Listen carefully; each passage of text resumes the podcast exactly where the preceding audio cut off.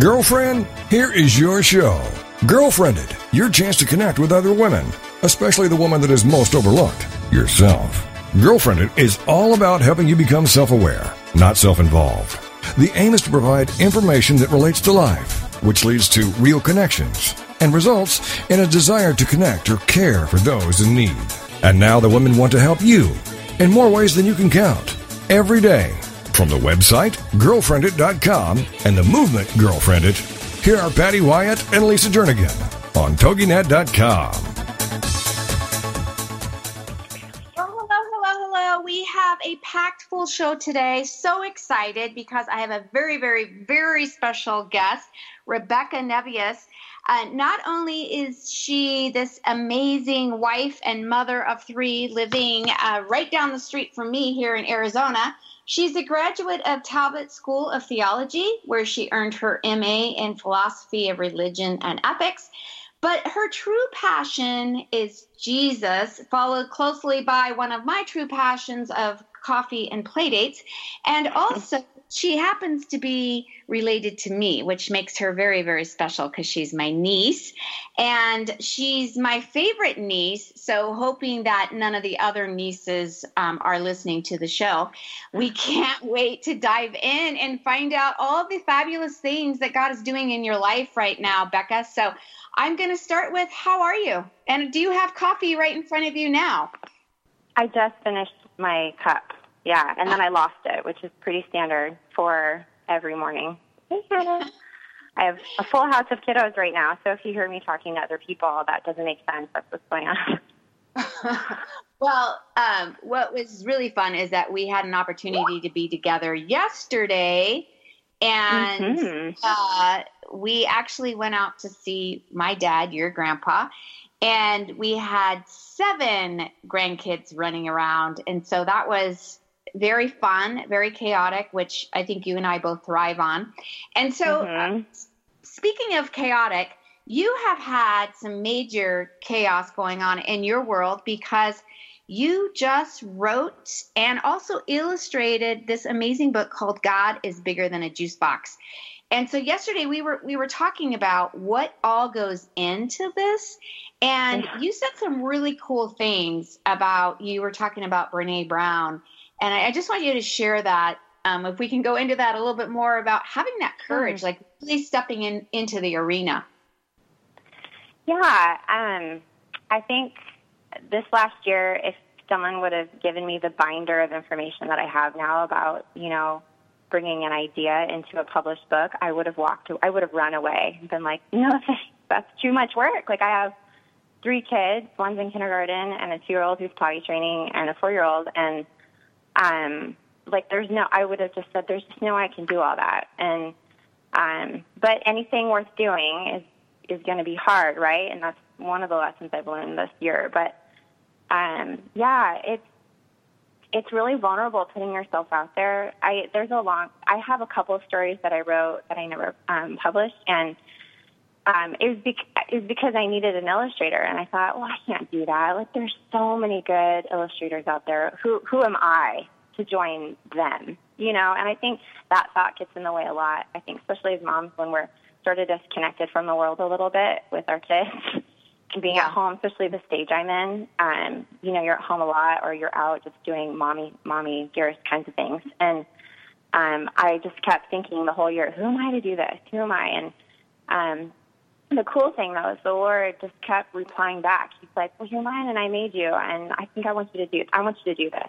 So once I got that through my head that He wants me to do this, I I could sort of get rid of that thought, like, "Who am I to do this?" And I just started drawing, and I just started doing the thing that I love, and I think I'm made to do, but just was insecure about. So, um, and then you know, once I had the book, putting it out there and going on Kickstarter, you know, is people going to want to want to do this with me, like partner with me. And um, like if you don't know what Kickstarter is, it's a it's like a crowdfunding platform where you can give your idea. You just put your idea out there, and people say, eh, "That stinks," or "Oh yeah, I want to support you doing this." So, and then we got the funding for it, and I'm like, "Wow, okay, maybe it is a good idea. Maybe I don't think at this." And then after that, it's like, you know, right when you get to that point where you're going, um, oh, good, I've, I've arrived, I've done this. He puts something else in front of you that's really hard. So then I had the book in my hands, and I'm like, you know, I actually have to go to bookstore and other places and put myself out there again. And you just feel so stupid. But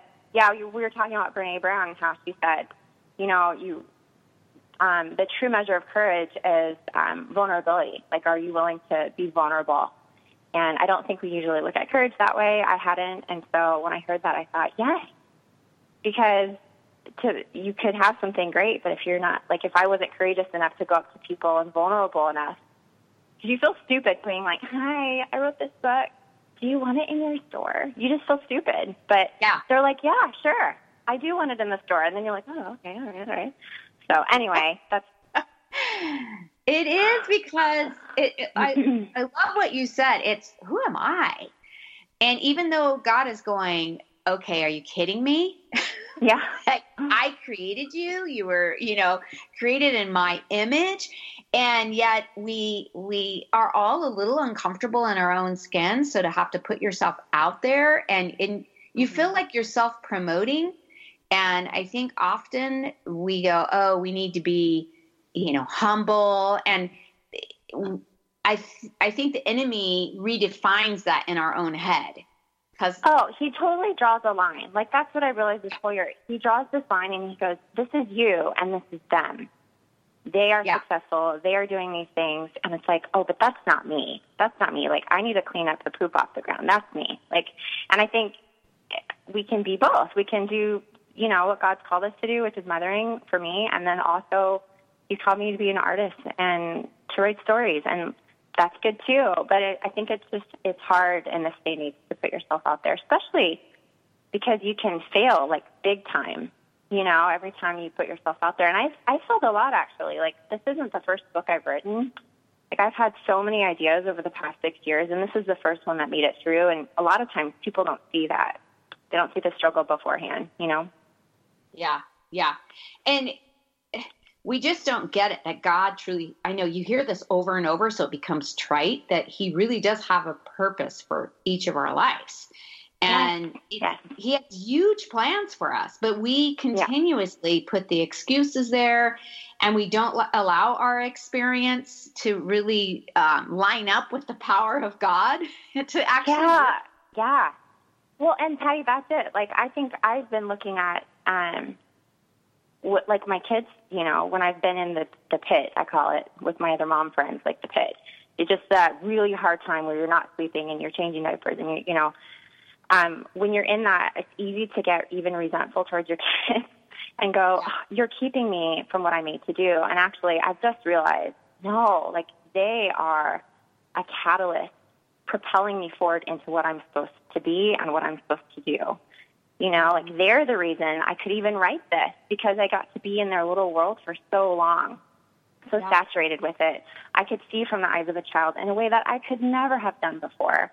So it's mm-hmm. in that early, my, you know, motherhood pit, I call it, that he yeah. forms that kind of character that we need to be the kind of person we need to be. And at least that's my story. But well, and sometimes we don't talk about the pit enough. Um, I mean, you don't yeah. want to stay in the pit, but the no. pit, you know, just even for a lot of our listeners that, you know, they, uh, many of them are in the same situation, like you said, in the mom pit. Um, but it's the pit of strange friendships. It's the pit of just mm-hmm. being in that spiral of complaining and misunderstandings and mm-hmm. what you're dealing with at work and doing ministry. And w- you get to a point where you, I want to give up. You know, I'm just going to surrender mm-hmm. to despair. You know, I'm going to turn mm-hmm. into, yeah. And well, and throwing some hormones, and it's just like so bad sometimes.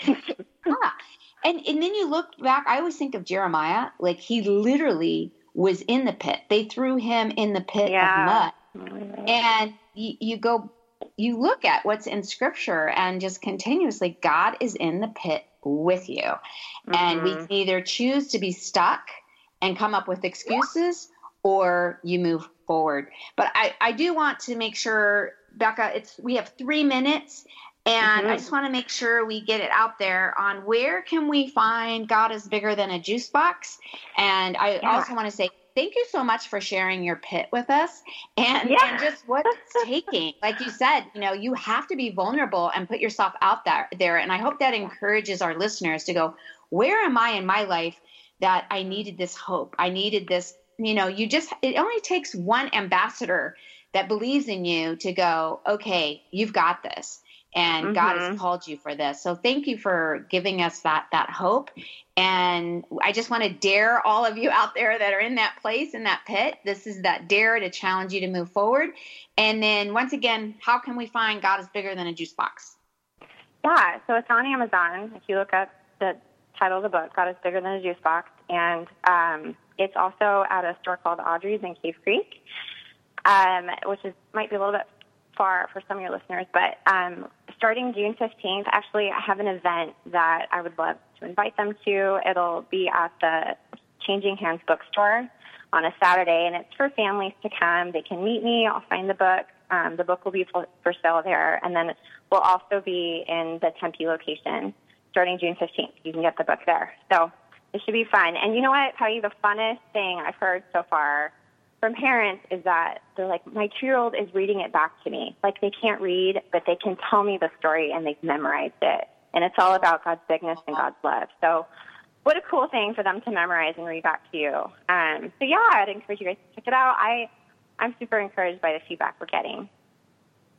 Well, that's a that sounds like a great event because Changing Hands, I I love that store, and even just down there on Tempe, that's a great place. Well, we have one minute, Becca. Will you just like what's one challenge you would share with our listeners to help them and encourage them to to step out and get into the arena? Yeah, you know, I think all great things, all great things start with just one idea. Just an idea in the back of your head. Maybe you're taking a shower and you're thinking about it, or you're just doing life. I think um, the jump from one idea to something finished is really big, and it can overwhelm us to the point of just being frozen. And I would just encourage anybody out there who has just a little thing that they feel like the Lord wants them to do, to just do the tiniest little thing, um, uh, just to do the next thing, and daily, you know, get get at it and um, work at it, and just see what God does with that. You know, He talks so much in Scripture about planting seeds and seeds and what grows from them, and plant the seed and let God do the do the growing and be faithful to what you know the idea that maybe He's calling you to work out, and don't be afraid. Awesome. On that note, thank you so much, Becca. And we're going to go into a commercial break. We'll be right back. awesome.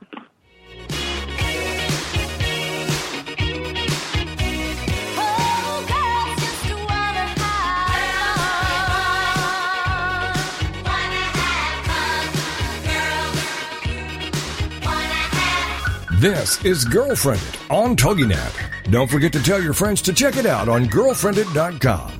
It's time to discover it, connect it, propel it, Girlfriendit. And we'll be right back with more Girlfriendit Radio right after these.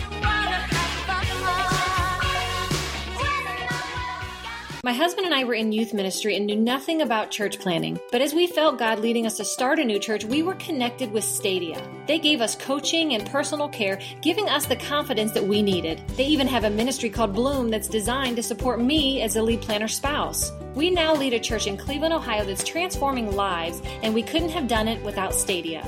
Stadia plants churches that intentionally care for children. We won't stop until every child has a church. For more information, go to stadia.cc. It's the Fitness Minute with fitness expert Annette Hammond. Have you ever considered dancing your way to fitness? It may be time for you to find innovative things to add to your fitness program. Variety is always good, not only for your body, but also for your mind. I want to encourage you to add aerobic dance to your exercise routine. Dancing has become so popular because of television shows like Dancing with the Stars. Aerobic dance classes get your heart rate up and sustains it while you work almost every muscle in your body. It allows you to let go and to release any stress that you're carrying while you get a fun and energetic workout. You don't need to be coordinated or a great dancer. Just step into a class or rent a DVD and let loose. Aerobic dance is a wonderful form of cardio exercise and a fun way to get in shape. I'm Annette Hammond. If you're a fan of Fitness Minute, like us on Facebook. If you're ready for a big change in your work, your career, your happiness, your life, it's time for the Million Dollar Mindset with Marla Tabaka. Monday afternoons at 2, 1 Central on TogiNet.com. Marla believes that with the right mindset, anything is possible. Join us as successful life coach Marla Tabaka inspires you and her clients to explore, discover, and live your dreams by developing what she calls the Million Dollar Mindset. Marla will inspire you to take action on your dreams and reveal secrets to success that will help you realize your own unique power. Tune into the Million Dollar Mindset for heartwarming stories with Marla Tabaka. Learn tips and tricks to building a successful business and unlock the secrets to creating a happier, more balanced life through abundant thinking and attraction power. For more information on the Million Dollar Mindset, go to our website, marlatabaka.com. That's M-A-R-L-A-T-A-B-A-K-A dot com. It's the Million Dollar Mindset with Marla Tabaka. Monday afternoons at 2, 1 p.m. Central on TogiNet.com.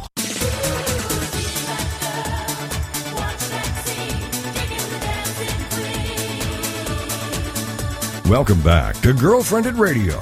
A chance for you to let your hair down, curl up with a mug of whatever you love, and have some nice girl talk. It's Girlfriendit, the radio show on TogiNet.com. And now back to the show with your hosts, Patty and Lisa. Well, I said we were going to have a pack filled show today, and we have another amazing guest, um, author and college ministry leader Shelby Abbott, who believes that while technology isn't itself to blame, it forces real issues to surface in the lives of young men and women. And I know for me, I'm dealing with that as a parent of a daughter who's just finishing up her high school year and uh, well her senior year. So she's already planning on um, starting college in august going into the dorms. And you see all these unique sets of pressures that students are experience, uh, experiencing but it's actually pretty crazy when you see and you read about what college goers are exposed to, you know, such a plethora of uh, stressors, managing their classes, adjusting to the college environment, all the social pressures. And, you know, I know everyone deals with stress, but it does seem like this pile of work that is thrown on them um, just coming from high school to all of a sudden I need to decide what I'm going to do for the rest of my life is a pretty powerful stress.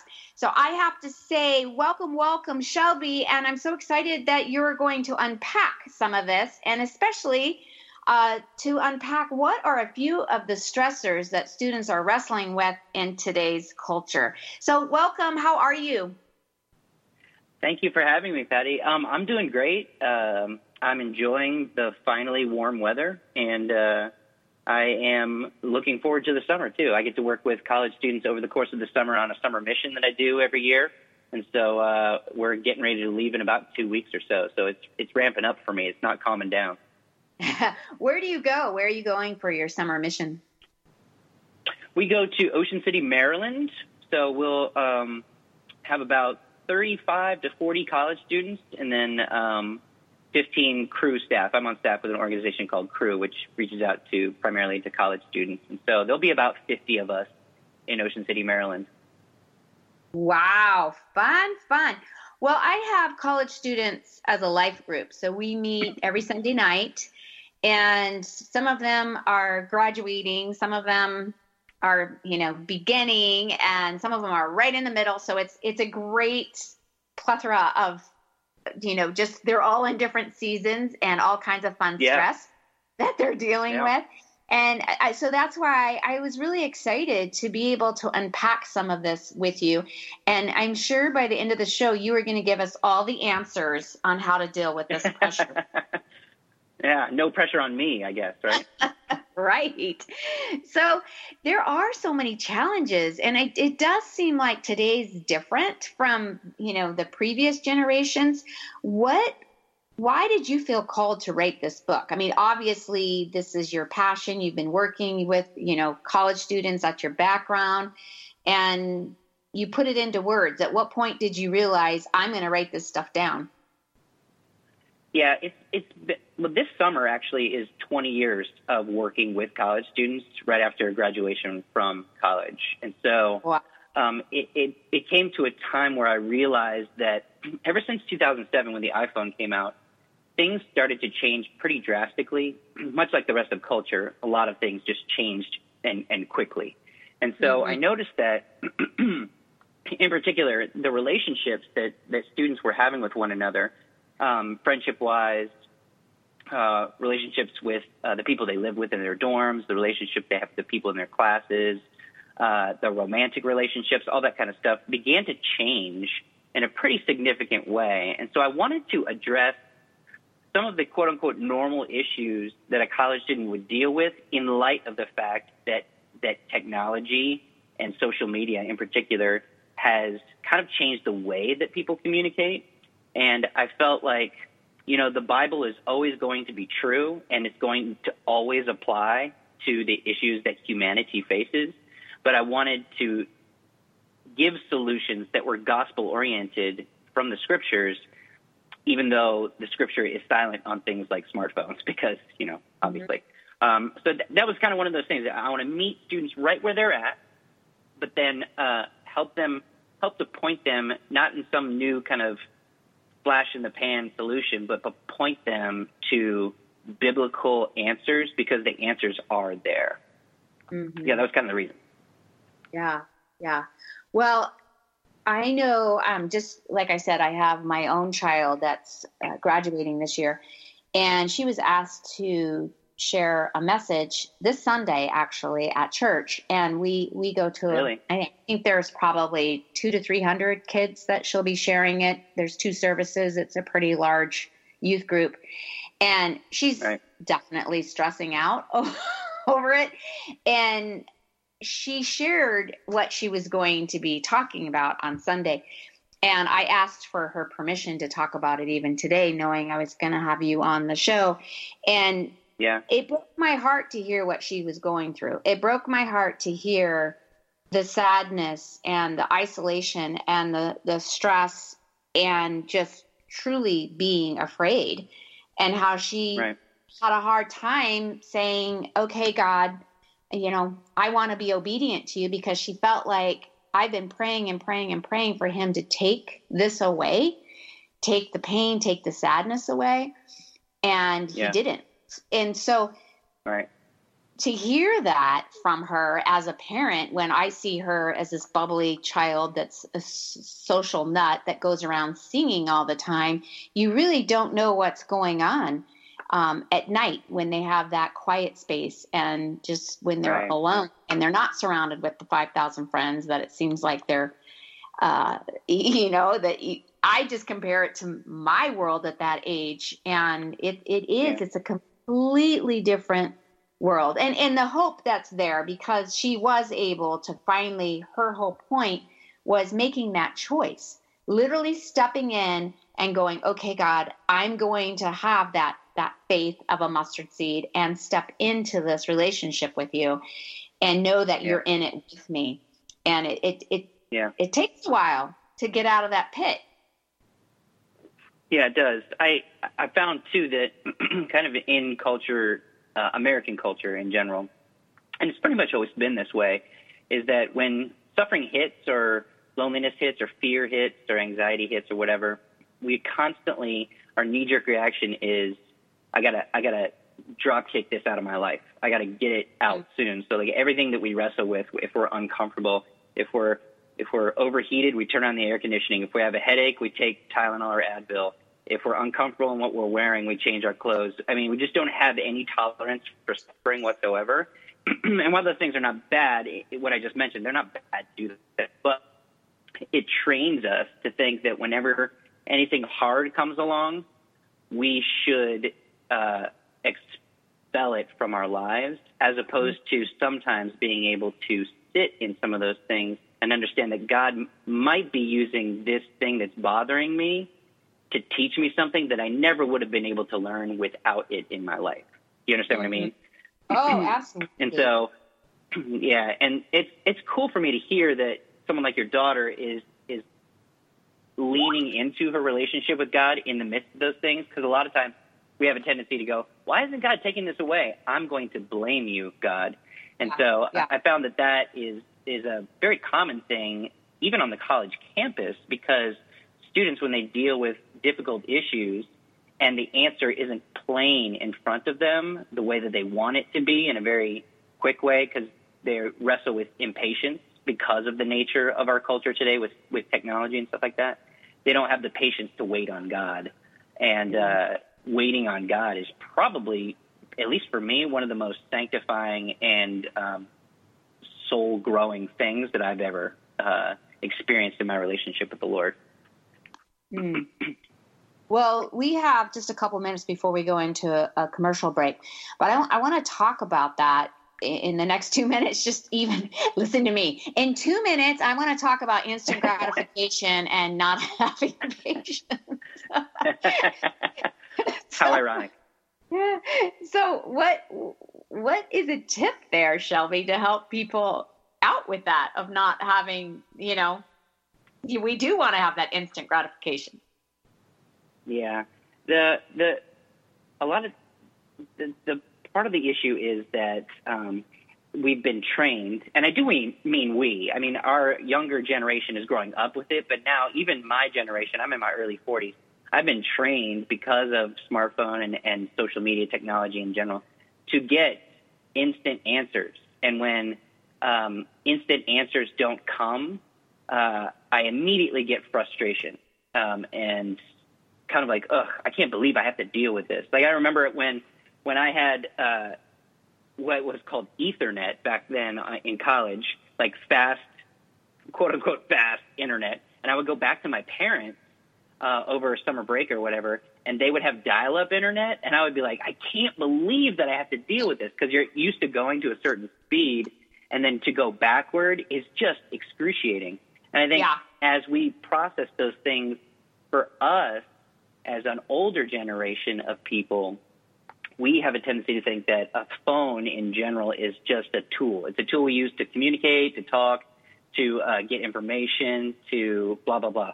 We think it's a tool, but it's not a tool to younger people. To them, it's an extension of themselves because they don't know how to communicate without it. They don't know how to communicate without texting someone. They would they would rather cut their hands off than call someone. You know what I mean? And so Absolutely. that in and of itself is one of the you have to retrain almost the what brain to learn how to communicate. Yeah. Hey, we're going to go on a, a, real quick commercial break, and when we get back, we will repack some of that or unpack some of that. Sounds good.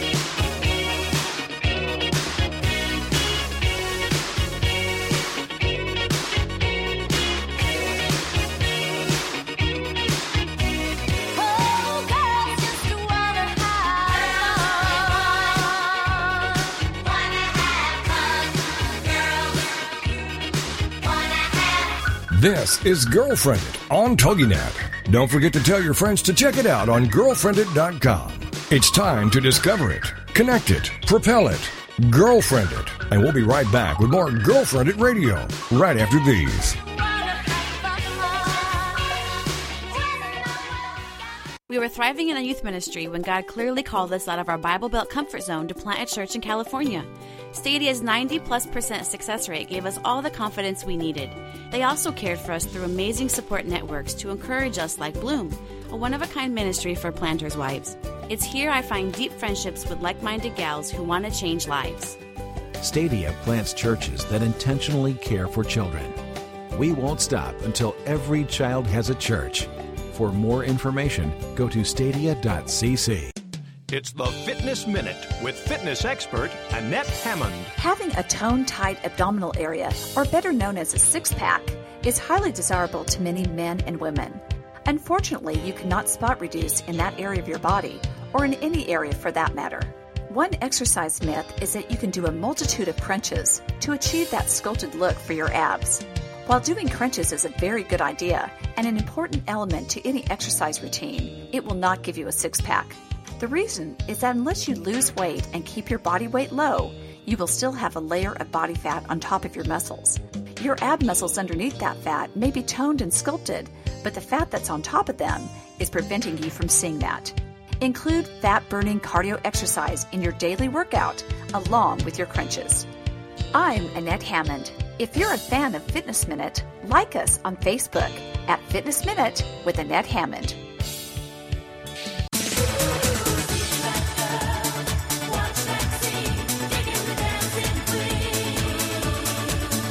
Welcome back to Girlfriendit Radio, a chance for you to let your hair down, curl up with a mug of whatever you love, and have some nice girl talk. It's Girlfriendit, the radio show on TogiNet.com. And now back to the show with your hosts, Patty and Lisa. Well, we are talking with Shelby Abbott. He's an author, campus minister, and conference speaker. He's on staff with the ministry called Campus Crusade for Christ, and his passion for university students has led him to speak at college campuses all over the United States. And Shelby is the author of Jacked and I Am a Tool. Um, that this is a book to help out with your dating life. His latest release is Pressure Points, a guide to navigating student stress. And Shelby, we were just talking about how we are trained to get instant answers. And I love what you said. It's now in this, I guess it was Generation Z, but I also think it's a lot of just the millennials in general, because I feel like I fit into this c- category that it's an extension to, you know, if the other day we left and I didn't have my phone, um, I wanted my husband to turn back around and go back to the house to go get my phone. It's like you can't comprehend. yeah. And he goes, you know, Patty, I have my phone. If anyone is, if it's an emergency, they're gonna they're gonna contact me to get a hold of you. But it's like it just didn't sit well with my soul. That's so yeah. sad. so sad. And so like an instant diagnosis, yeah. Yeah, I have a tendency to, you know, look at like even my college group and go, okay, please put your phones down. You know, everybody put your phones in the middle. No one can look at your phones. But then I find myself, I can see my phone lighting up, going, huh, who's trying to get yeah. a hold of me?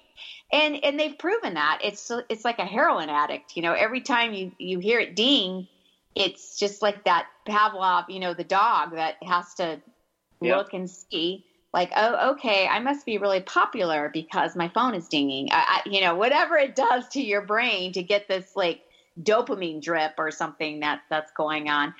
Um, so, what are some other things that you see with just even, you know, no patience, instant gratification? Yeah, um, yeah, it's kind of this. Um, it's a what I've kind of labeled it as is this digital shield, which is a uh, a digital layer of protection that people put around themselves in order to protect themselves from hurt, from pain, from boredom, from things that are uncomfortable in general. And then when the shield is kind of ripped away, like you do, you accidentally drive away without your phone, you feel exposed and you're afraid of being injured because the digital shield is not there. Um, and so it, it, it significant amount of unlearning needs to be done uh, in our own hearts. And I think setting the example as parents is, is something that, of course, we should do. But helping our kids to see the, the value of what it means to have personal communication with people, face to face stuff. So, uh, some of the things I talk about in the book when it re- relates specifically to college students is the, is the dating world uh, that is so different now than it was even when I was in college. Um, that they, they would rather text one another and ask kind of vague open-ended questions if someone's interested in someone else uh, because they don't want to put stuff out there for fear of being hurt. Which again, we all understand what that's like. It's mm-hmm. nearly impossible this day and age for a guy to look a girl in the eye and say, "Hey, I'd like to get to know you better. Would you like to spend a little bit more time with me?" Just like you know, it's equally as difficult for a girl to look at a guy who shows interest in in her and and has to communicate to his face, nah, I think I'd rather not. And so often, as a result, uh, the the bumpiness and the friction of initial relational interaction usually takes place behind the safety of a smartphone. And uh, what I like to tell the students is is like, while that's totally normal, it's also a mistake um, because what it means is you're going to have to uh, initially come to grips with the fact that you've dealt with anxiety and the and the relationship friction that can happen in the easiest way possible via your smartphone. And so when real problems come up in the future, you're just not going to be prepared for them. You're not going to be mm-hmm. prepared for them in the natural like kind of difficulties that arise by interacting with other human beings, friends, parents, family, romance, whatever It's just there's just bumps along the way, and if you don't know how to deal with that, um, you're never going to have authentic relationships. So I, I help help them to try to see like a, a few a few miles down the road, so to speak. Hmm.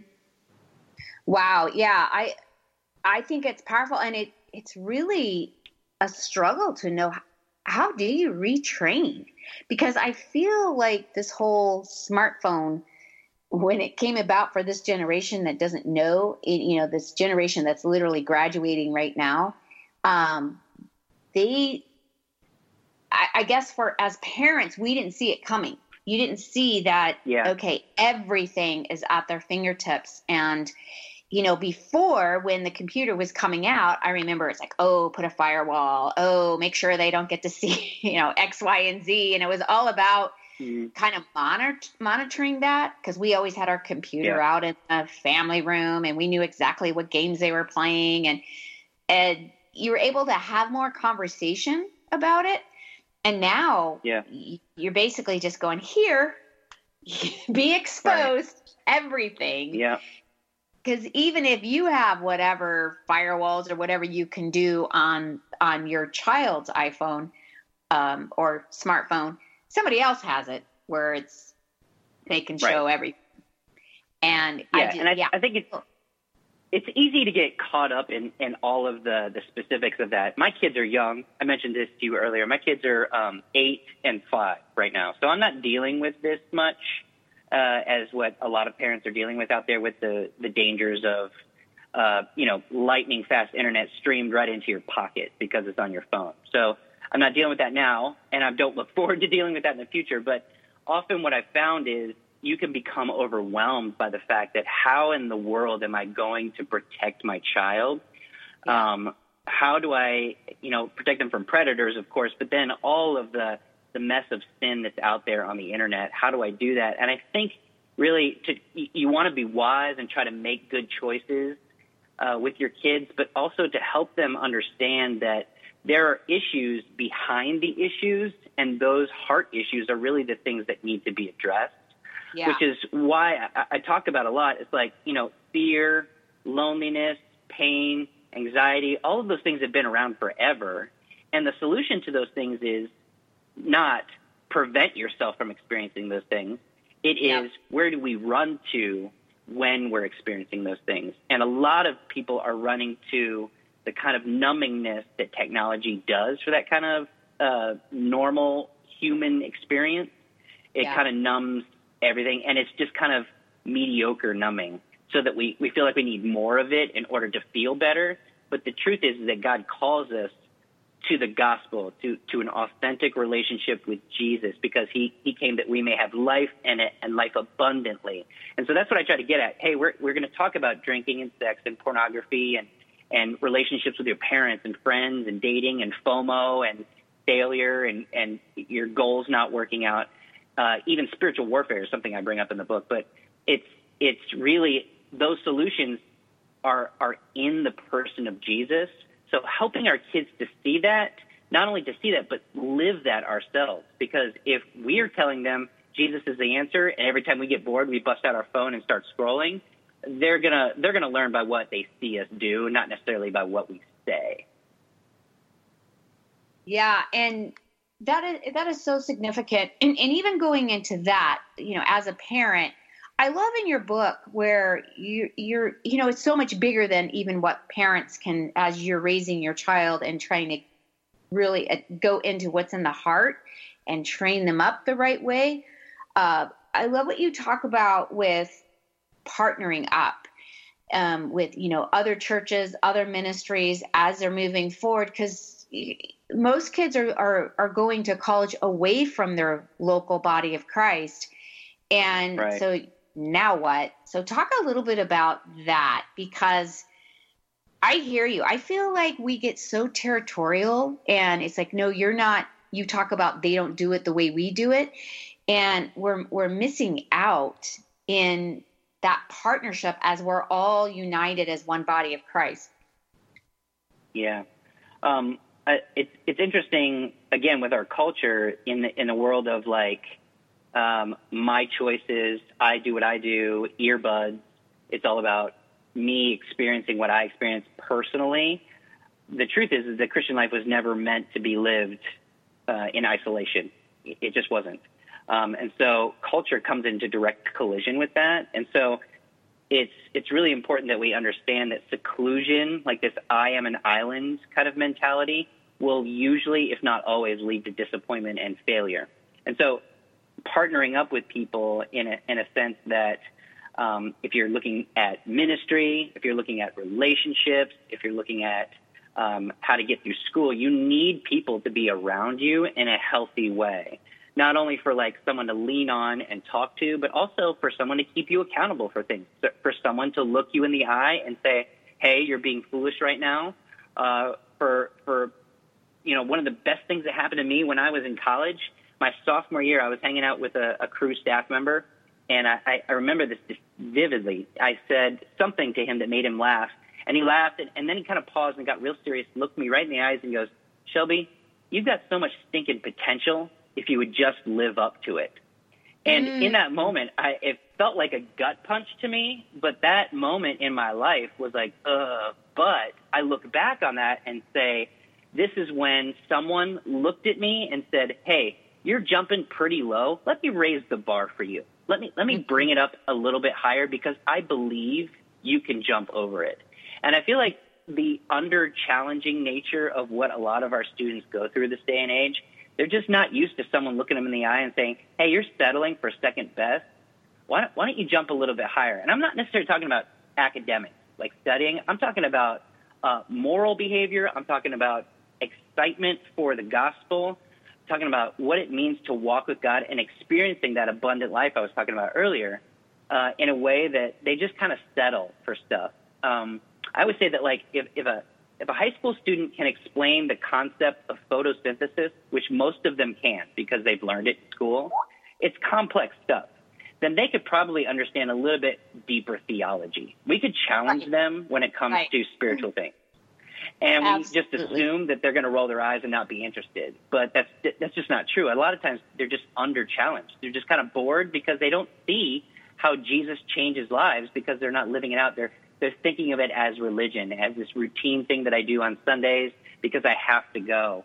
And the beauty of so, campus that, ministry is that, that when we're going to go ahead and take a quick commercial break, and we'll be right back.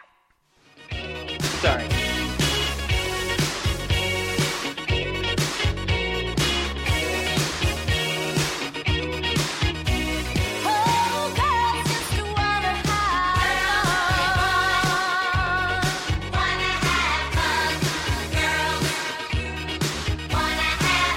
This is Girlfriendit on TogiNet. Don't forget to tell your friends to check it out on girlfriendit.com. It's time to discover it, connect it, propel it. Girlfriendit. And we'll be right back with more Girlfriendit Radio right after these. My husband and I have always wanted to plant a new church. After 10 years, God finally affirmed that in us. We thought we were on our own. We never imagined that there was an organization that could partner with us. That's when we got connected with Stadia. They have incredible systems in place to support our family, including a network designed specifically for me, the spouse of a church planter. We could have never done it without Stadia. Stadia plants churches that intentionally care for children. We won't stop until every child has a church. For more information, go to stadia.cc. It's the Fitness Minute with fitness expert Annette Hammond. According to Weight Watchers, researchers have found a connection between couples and weight. Not only do women and men who are married and live together tend to gain weight at similar times, they are also more likely to achieve better results if they tackle weight loss as a couple. Why is that? First, married people tend to eat together, and they may be eating more when dining together than if eating alone. Secondly, the newly married person may have less motivation to stay thin. In a single world, they want to maximize their attractiveness, and that includes a healthy body weight. Couples working to lose weight and keep the weight off encourage each other's progress and help each other through the challenges that come with losing weight. That improves the odds of weight loss success and better health. For the Fitness Minute, I'm Annette Hammond. If you're a fan of Fitness Minute, like us on Facebook at Fitness Minute with Annette Hammond.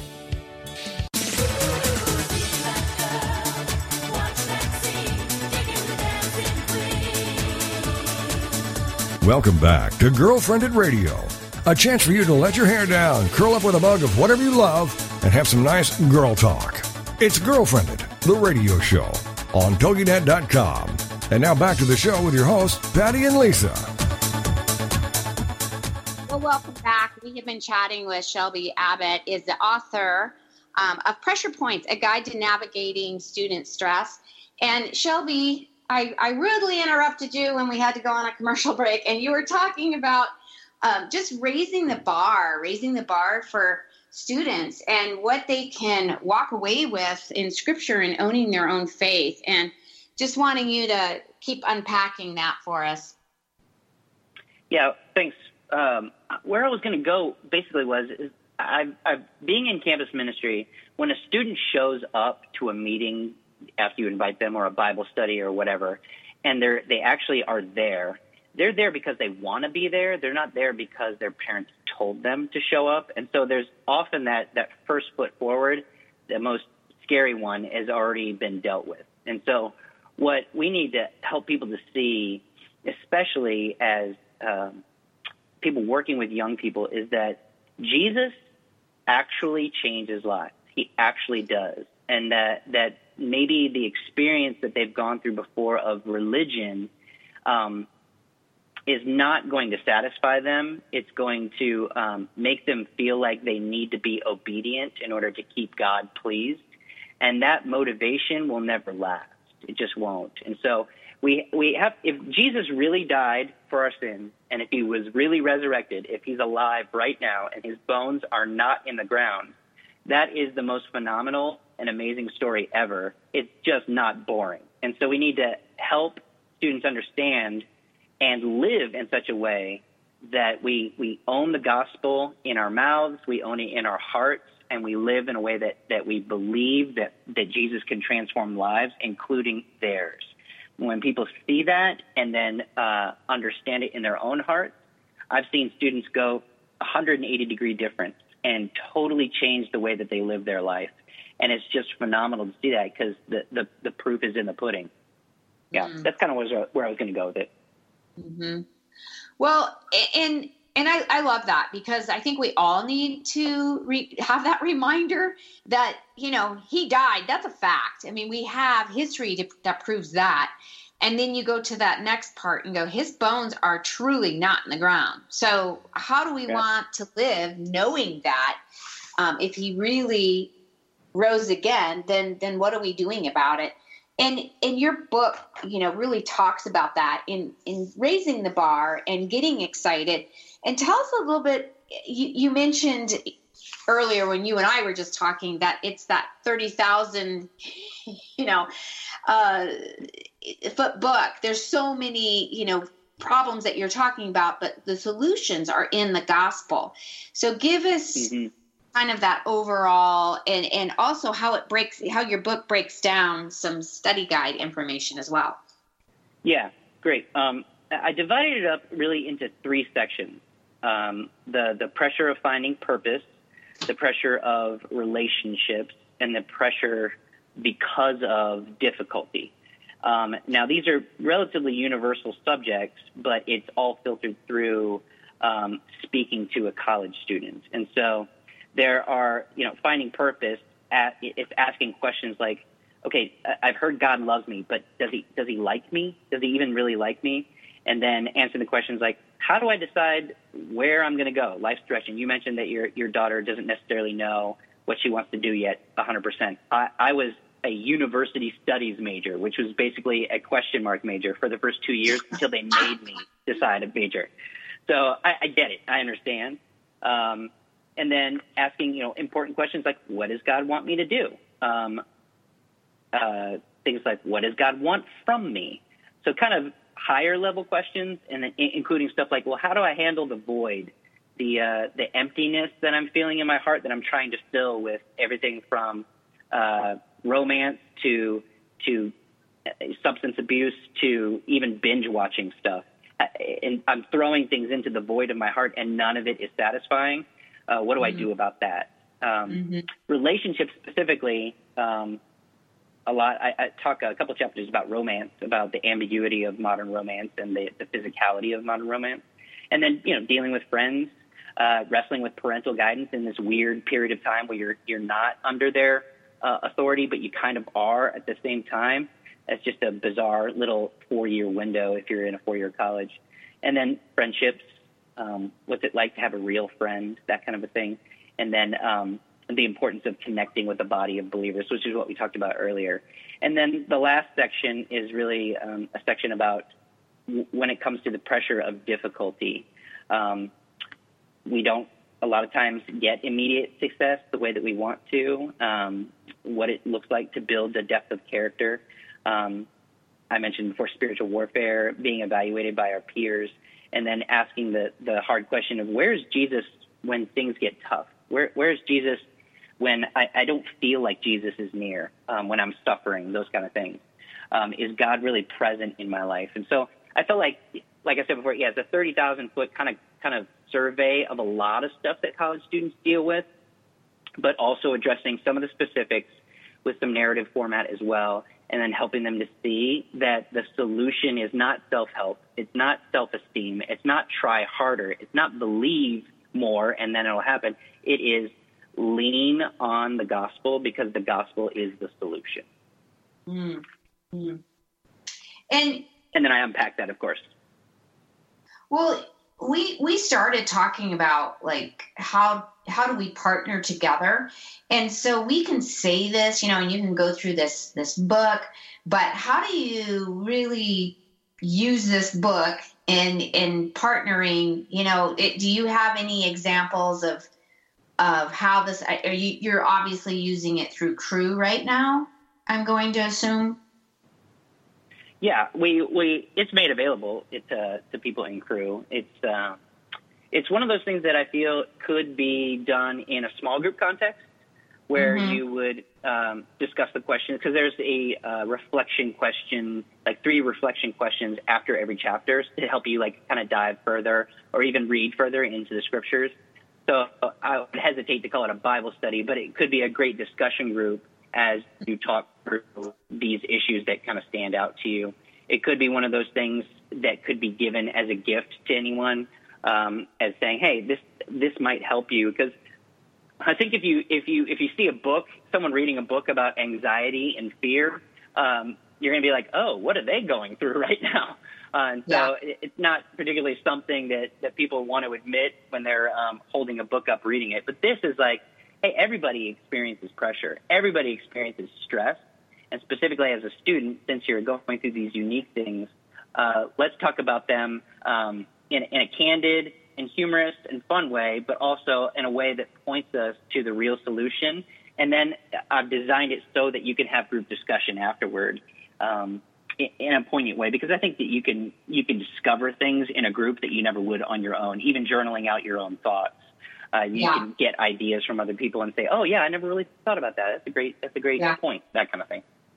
And speaking of that, when you're able to discover that in a group, and that's why so many people, you know, they they look and they see, oh, all these groups are doing all these amazing things, but then they won't take the step into being a part of a group because of, you know, their own feelings of insecurity and inadequacy. Uh, will you just talk about that? I know you go there in your book, and you it's you know peppered with all kinds of humor, uh, but the fear of missing out is such a big thing right now because it's so in your face. Uh, yeah. Let's just end on the, the last four minutes that we have before we end in the show of what can can we do with that, uh, or is there any tips for people to to get away from that. You know, like I said, we can say, oh, yeah, the gospel, the gospel, and, you know, using scripture, but how do you really take that into your soul of wrestling with the FOMO? Yeah, uh, I mean, it's, it's way more of a problem now than it ever has been because of social media and texting. Because you can get on Instagram and see what all your friends are doing without you, and you start wondering why wasn't I invited.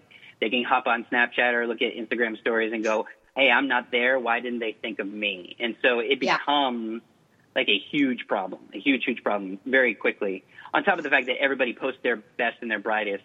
And so you think, why, why don't I look like that? Or why don't I have enough money to do that kind of thing? Um, so it, as we're talking about abundant life, uh, and then in the in the midst of being hyper connected because of our phones, um, people just operate um, in, a way that they feel like what will solve again this kind of hole in my life. Uh, the answer to FOMO is not um, catching up to what you see in everybody else and and living the kind of what if mindset. Um, it's really about um, life is going to be full of wonderful and terrible things. Uh, it's it's going to be pain is inevitable, joy is inevitable, but um, Jesus asks us in, in Matthew six twenty seven if if anyone can add a single hour to his lifespan by worrying, and the implication is most definitely no. And so we need to take heart in that that the one who proactively directs and shapes our paths, who, who guides our life, who loves us enough to die for us, um, is the one um, who we can never miss out on. And so the, the fear of missing out makes you often miss out because you, like you said, you feel insecure, you feel inadequate, and so you often don't take steps. But if you rest in your security in, in your relationship with God, you can be happy for people when you see them online you can be happy for what friends are doing. Now, I'm sure there's going to be sin wrapped up in that and kind of struggles with anxiety, but um, it, you really just kind of look at it from a completely different angle. If you're secure in your relationship with Jesus, your your relationship with your friends, your boyfriend or girlfriend, your parents automatically get more secure because you realize that nothing's going to compromise or jeopardize your relationship with Him. And again, mm-hmm. I go into way more than just that, but that's kind of a, a very quick synopsis. Yeah, FOMO is like a huge deal. Well, and and I mean, I've had it too. Often we, you know, we we say, "Oh, this is what's affecting, you know, the next generation and the millennials are all full of FOMO." And it's like I I've been guilty of that where you see something totally, on you're like, yeah. "Hey, those are my friends." How come I wasn't yeah. invited to that? Yeah. So I, I've done the same thing, and I, I I actually appreciate the fact that I didn't grow up in an era of of social media and you know i think okay how would i have dealt with all of that angst and you know feeling left out yeah well i want to say thank you so much shelby for being on the show today uh, once again we were talking with the author of pressure points and you can find this on amazon and um, also you can go um, look on Facebook and we will give more information there. So thanks, Shelby. Everyone have a great weekend. Thanks, Patty.